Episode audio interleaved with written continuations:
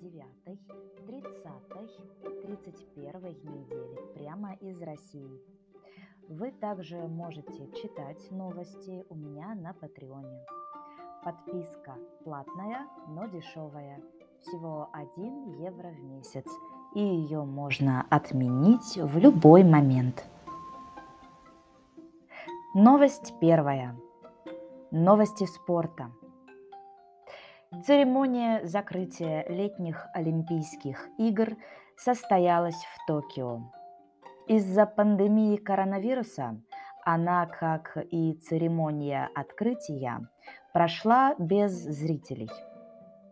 В конце церемонии глава Международного олимпийского комитета Томас Бах передал олимпийский флаг мэру Парижа Анн Идальго – Олимпиада в Париже пройдет с 26 июля по 11 августа 2024 года.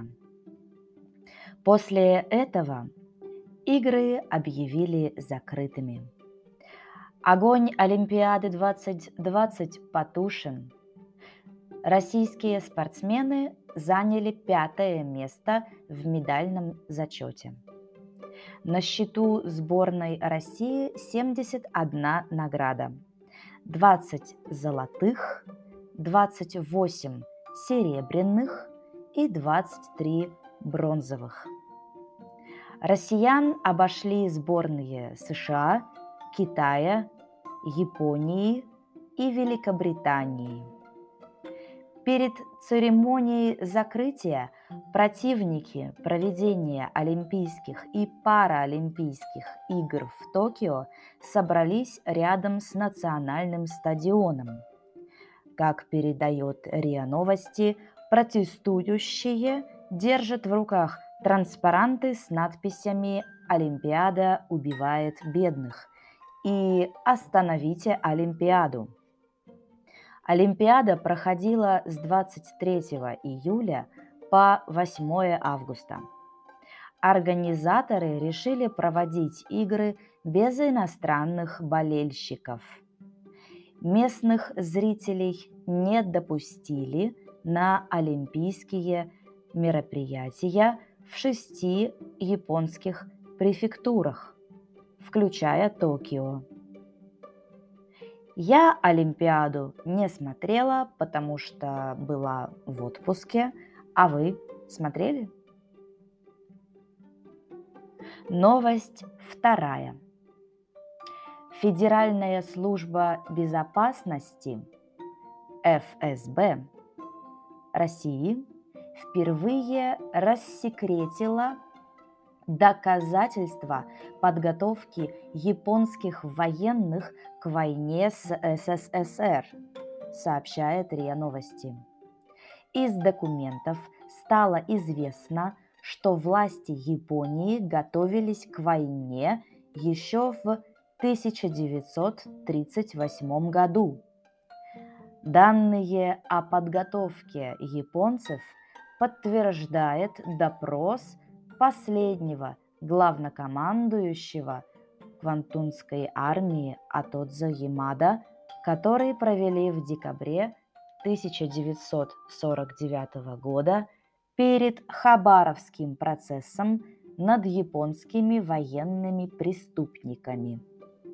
Согласно протоколу допроса, Атодзе Ямада еще в январе 1938 года отдал приказ о приведении их к боевой готовности на случай возникновения военных действий с Советским Союзом.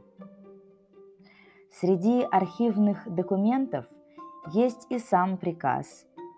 Приказ номер 70 частям 3 армии от 9 августа 1938 года, отданный во время советско-японского военного конфликта у озера Хасан.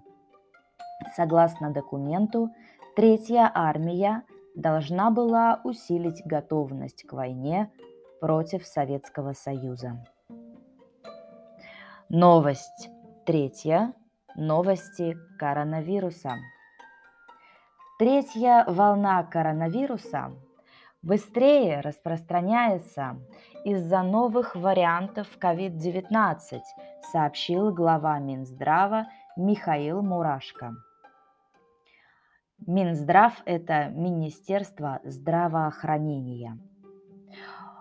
Он назвал эту волну более агрессивной.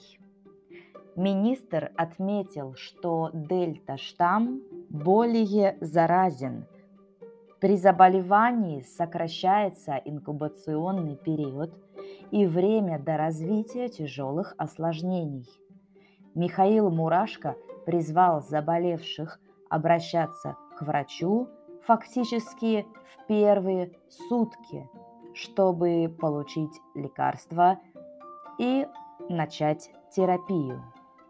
Роспотребнадзор считает, что борьбы с новыми мутациями для борьбы с новыми мутациями нужна ревакцинация раз в полгода – Ведомство отмечало, что эффект вакцин против дельта-штамма снижается.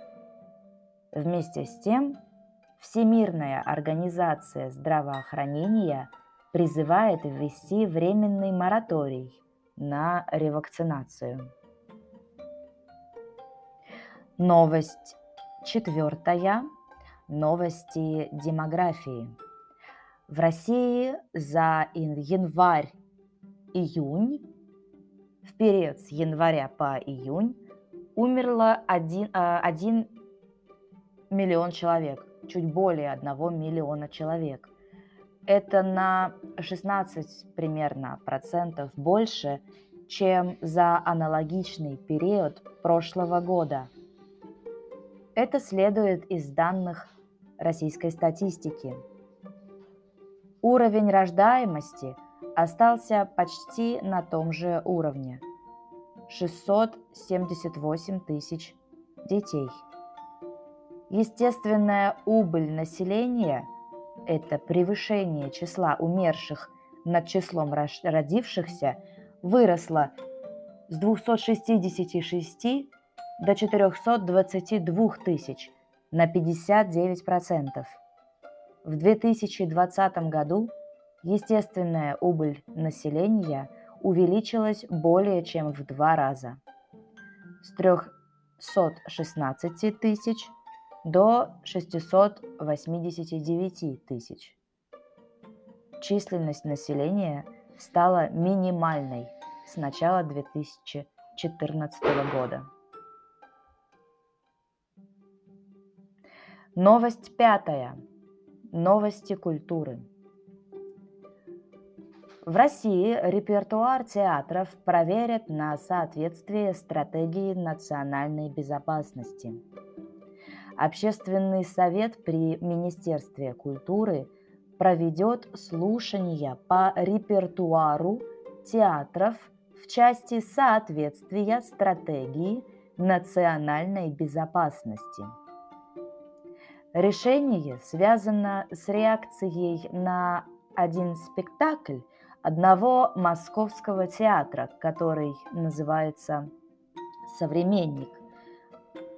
Постановка «Первый хлеб». Эту постановку Следственный комитет России проверит на предмет возможного оскорбления ветеранов. Говорят в комитете, мы в ближайшее время – будем проводить общественные слушания, общественный совет, совет при Министерстве культуры по вопросу репертуаров театров в части соответствия из недавно утвержденной президентом Путиным стратегии национальной безопасности. Ранее общественная организация «Офицеры России» пожаловалась Генпрокуратуре мэрии Москвы и руководству «Современника» на постановку «Первый хлеб». Они в своем обращении критиковали монолог героини Лии Ахиджаковой, это очень известная российская артистка, которая ругалась матом над могилой прошедшего войну мужа. Также они сочли неприкрытой пропагандой однополой любви поцелуй двух мужчин на сцене. Кажется, мы все медленно и верно отправляемся назад в эпоху диктатуры, а свобода слова и печати для России слишком большая роскошь. Новость шестая. Если раньше россияне при заключении брака получали штамп в паспорте, то сейчас в России отменили обязательный штамп в паспорте о браке и детях. Штампы о регистрации брака и о детях до 14 лет в российских паспортах – можно будет ставить по желанию граждан. Соответствующий документ подписал премьер-министр России Михаил Мишустин. Теперь обязательными будут только штампы о регистрации по месту жительства, снятии с учета и о воинской обязанности. Согласно постановлению правительства, Необязательными также станут отметки о загранпаспортах. Раньше по желанию в паспорте ставились только отметки о группе крови и резус-факторе, а также об идентификационном номере налогоплательщика, сообщает РИА Новости. Ранее Михаил Мишустин утвердил постановление, согласно которому с 1 июля 2022 года срок оформления российского паспорта будет составлять не более пяти рабочих дней. Помимо этого, продлевается срок подачи документов для получения паспорта гражданами, достигшими 14 лет. Раньше это необходимо было сделать за 30 дней – Согласно постановлению, срок увеличивается до 90 дней. Новость седьмая. ФСБ разработала проект списка военных сведений, которые иностранные государства, организации или граждане могут использовать против России. Среди них есть информация о прохождении гражданами военной службы, закупках и морально-психологическом климате в войсках. Также к ним относится и информация о программах Роскосмоса. Документ опубликован на портале проектов нормативных правовых актов. Иностранными агентами могут признаваться даже физлица.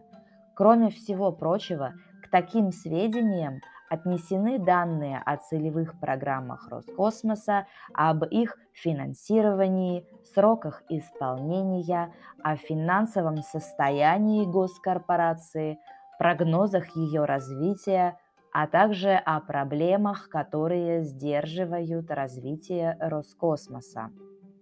Считается, угрозой распространения информации о техническом состоянии космических ракет и наземной инфраструктуре. К угрозе будут причислять информирование о закупках и потребностях в закупках за рубежом высокотехнологичной продукции для создания космической техники. Президент Владимир Путин в 2020 году говорил, что уголовное дело советника главы Роскосмоса и бывшего специального корреспондента газеты «Ведомости» Ивана Сафронова связано с длительным периодом его работы и в рамках помощника или советника Рогозина, когда он в правительстве работал и в Роскосмосе работал. При этом господин Сафронов на момент ареста работал в госкорпорации несколько месяцев. Ивана Сафронова обвиняют в госизмене, он не признает вину. Его содержат под арестом с июля 2020 года.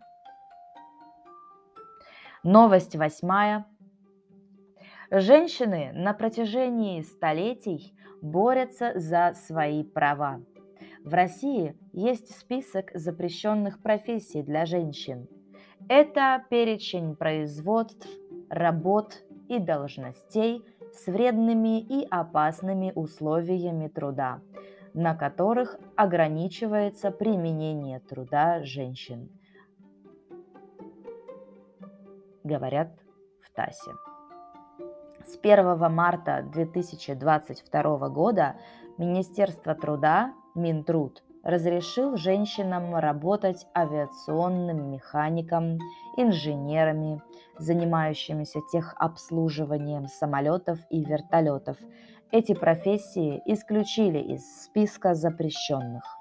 В целом, в новом списке только 100 пунктов вместо 400. Теперь женщины могут стать машинистом электропоезда, боцманом или матросом на судне, водителем большегрузов. Курс валюты погода. Новость девятая.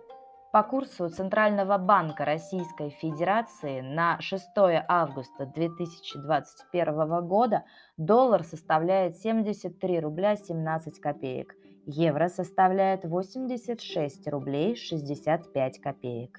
В Москве снова жара, но уже ненадолго. По предварительным прогнозам в столичном регионе это последние знойные дни нынешнего лета – температура в а, области может подниматься до 33 градусов. Но уже к вечеру вторника, 10 августа, ситуация изменится. Пойдут дожди и станет значительно прохладнее. Впрочем, лето еще не уходит. К концу недели синоптики обещают снова солнце и тепло. С вами была Александра. Увидимся у меня в Инстаграме собачка Russian тут. Спасибо моим подписчикам на Патреоне за поддержку. Хорошей вам недели и пока-пока.